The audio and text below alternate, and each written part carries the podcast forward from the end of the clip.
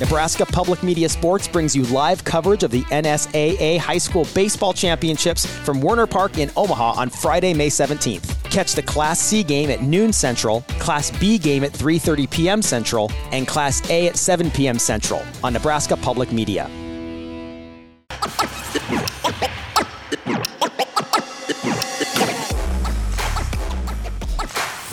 You're listening to Hurrdat Sports Radio. Now, Vegas insider, senior handicapper, and fan of the cold Budweiser bottles, Brian Edwards. It's got to be touchdown, touchdown, touchdown. Brian Edwards. I don't really love it. Brian Edwards. Were they using the cream cheese to butter the bagel? Brian Edwards. I'm going with the cowgirl. Here is Brian Edwards. It is that time. We're trying to make you some money as we wrap up hour number two here on Hurrdat Sports Radio. I'm Ravi Lulla, Andrew Rogers here, and joining us now is our friend Brian Edwards, Vegas insider, our our go-to uh, investment expert is what I like to call him. Uh, B, how you doing this morning? I'm doing good, gentlemen. What's happening? Be great to see you. Great to hear from you. Before we get into your plays, I have one ask. Just one thing I'd like to ask you because I'm in a Pick'ems league, okay? And okay. we have three college football games taking the spot of NFL games this week. And one of the games is Penn State, Ohio State. Ohio State banged up right now. I'm not really sure. I haven't seen any real reports that hey, they're they're going to have all of their guys back yet. And Penn State looking pretty good. Do I risk it in my Pick'ems league to put Penn State pretty high up there in the points? This is straight up, not against the spread. Right, right, right. Um, do you um do you like try to always go with like one underdog uh-huh. each week? Yeah, one or two underdogs, and I like to go with college because I'm the only one in this Pick'ems league that actually knows a lot about college football. Okay, I got you. Um, you know, I mean, I, I'm not against it. Um, I'll, I'll tell you they're 13 and 0 against the spread, but covering four and a half doesn't sound like that'll help you if they don't win outright. Correct. Okay. Um, okay. they got a they got a decent chance. Uh, they got a decent chance. Um, I mean, I think I can find three better games where they're gonna a team's gonna win outright though. Well, so the other two games are Alabama, Tennessee, and USC, Utah, and I have USC and Bama higher up on my list than Penn State right now. I okay. Well, I think Utah may win that game. Really? Because mm. USC isn't that? Aren't they like seven point favorite? Aren't they a touchdown favorite? Yeah, yeah. But uh, Utah kind of owns them, uh, and they always kick their ass at the line of scrimmage. Um, they're a more physical team. And I know Utah's offense is garbage, but so is USC's defense. So um, they beat them twice last year. Now, yeah. one of them they had to come from behind most of the way, but they like really put it on them in the Pac-12 championship game. Although Caleb Williams kind of, I forget if it was a hamstring or an, or mm-hmm. an ankle it, it, he hurt in the first half. Correct. Kind of changed things. So I, I, I think I don't know. I think Utah. I would go with Utah before I would go with uh, Penn State. Okay. Okay. Good to know. There we go. All right. Let's get to some of your picks. Uh, B. Uh, you've got Clemson and Miami. Don't like a side on that one, but you kind of like the number. What are you thinking? Yeah, I'm going to go over 48 and a half. Um, so last week, you know, Miami a high scoring game with Carolina, 72 combined. They had a high scoring game with with A and M, which is that's been out of the norm for A and M. Uh, 48 uh, to 33, so 81 combined. In that one, Miami's averaging 37.7 points per game. Uh, Clemson averages 32.2 points per game. I think Shipley's going to be able to have success on the ground. Clemson might get his best receiver, Antonio Williams, back. Now, he's still questionable. Don't know that he's going to be back, but he's been, I want to say he's been out a month. Uh, he didn't play against FSU. That was the first game he missed, and I feel like it's been a month ago. So um, I just think it's a low total, and I um I won't bore you with all the stats of you know Van Dyck and all that, but um yeah, I, I think this one gets over forty eight. Uh, gets to forty nine. I would like it all the way to forty nine, being a key number, multiple seven.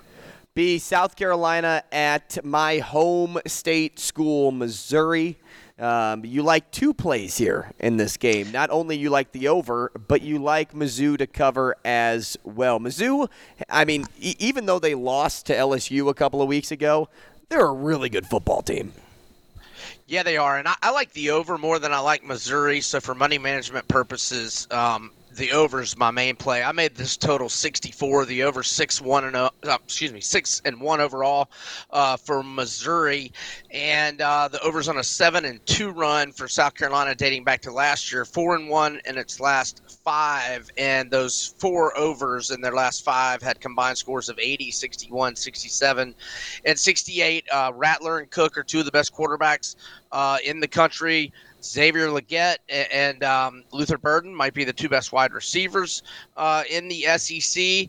And uh, Missouri's defense has been a disappointment. They're only 74th nationally in pass defense, and South Carolina is dead last, 133 out of 133 FBS teams in pass defense. So I think Cook and Rattler should have big games. I like it over, and I also like Missouri. Uh, it is seven, so uh, I wouldn't go more than seven. Uh, just not sure where South Carolina's psyche is uh, right now after that heartbreaker last week. And Missouri has run won four in a row uh, in this rivalry, um, and um, three of those wins by at least seven. So uh, give me Mizzou, but more on the. Uh, oh, and let me also mention that that. Um, the Gamecocks have left Columbia three times this year, lost by ten, or, or I'm sorry, um, by 14 against North Carolina and Charlotte, lost by 10 at Georgia, lost by 21 at Tennessee. So they've lost by double digits all three non-home games. Be another SEC game that I wanted to ask you about. Uh, Army at LSU. You like that uh, the over 58 there? Is is LSU getting that number by themselves? They might. They might. They very well might. Uh, I'm just automatically playing LSU's overs until they lose one. So they're seven and zero oh this year to the over. They're 11 and 0 run on the over going back to last year, and wow. 15 and 15 and 1 uh, in their last 16, and the lone under was uh, at Arkansas when it was like 15 degrees with a lot of wind, and KJ Jefferson was out. So LSU's combined scores this year 69, 82, 65, 104, 88, and 60. The, the only other one was 55 but that was a 41-14 win at Mississippi State when they were up 20. They were up four touchdowns late in the third or three and a half minutes left in the third, and they just hit the brakes offensively, mm. uh, or else that may have gotten over. So, and we know LSU's poor on defense. Now, Army not an offensive juggernaut, but um, LSU's defense just isn't very good, and I think they'll get you know 14 to 21, and LSU will get us most of this total regardless. B Iowa three point uh, favorites against Minnesota. I'm guessing the total for this game is 16 points. uh, but is there a chance Iowa scores more than the three? And maybe you like a little juice um, by adding a half point or two on that. So the total is actually 31 and a half. I'm pretty sure that's the lowest we've seen all year. And that, and you know, Iowa's had some low mid, a lot of low mid 30s totals. Still hammering so now, that under. right? I Iowa. Um, now it is three and a half, but I want you know to buy the half point. To okay, three. so you want to come down. Yeah. yeah. So as long as you can do that minus 130 or cheaper. If your numbers, you know, you can't do it for unless they, if they're charging like minus 150, don't do that.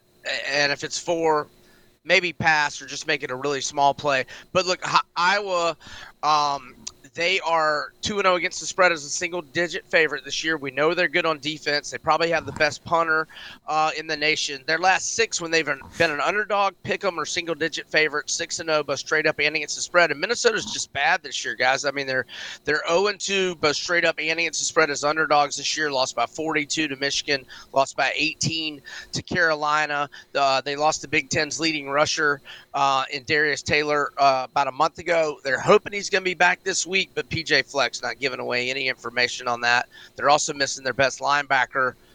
Maybe he's back, but I, I kind of doubt it this week. And um, as much as I know it, it um, it stinks. I want. It's probably going to go eleven and one to get the championship last thing on that one, they have won eight in a row over Minnesota. That's that's a big part of this mm. as well. Six zero oh and one against the spread the last seven head to head. All right, B. Let's move over to the NFL real quick. Uh, you've got Bucks and Falcons on your list this week. Bucks playing uh, surprisingly well this year with Baker Mayfield. What do you like on that one?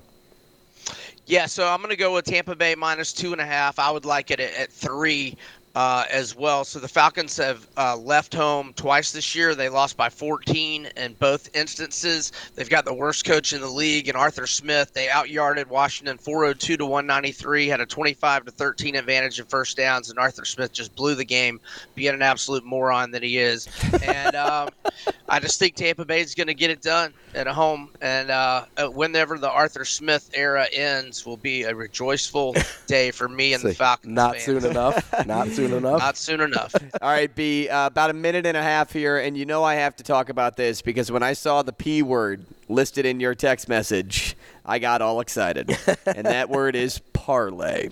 Tell me about your parlay this week. It's exciting. Yeah, so three uh, SEC home favorites. It should get back about plus 155. That's Alabama at home to Tennessee.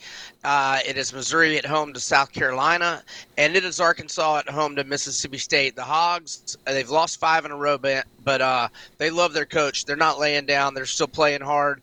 They made things very interesting at Bryant Denny early fourth quarter last week. They uh, only lost by three at LSU on a walk-off field goal. Lost by seven at Ole Miss. By three at Bama. Like they've had to get on an airplane four Fridays in a row. And even in being at home here this week, Mississippi State's had two weeks to prepare.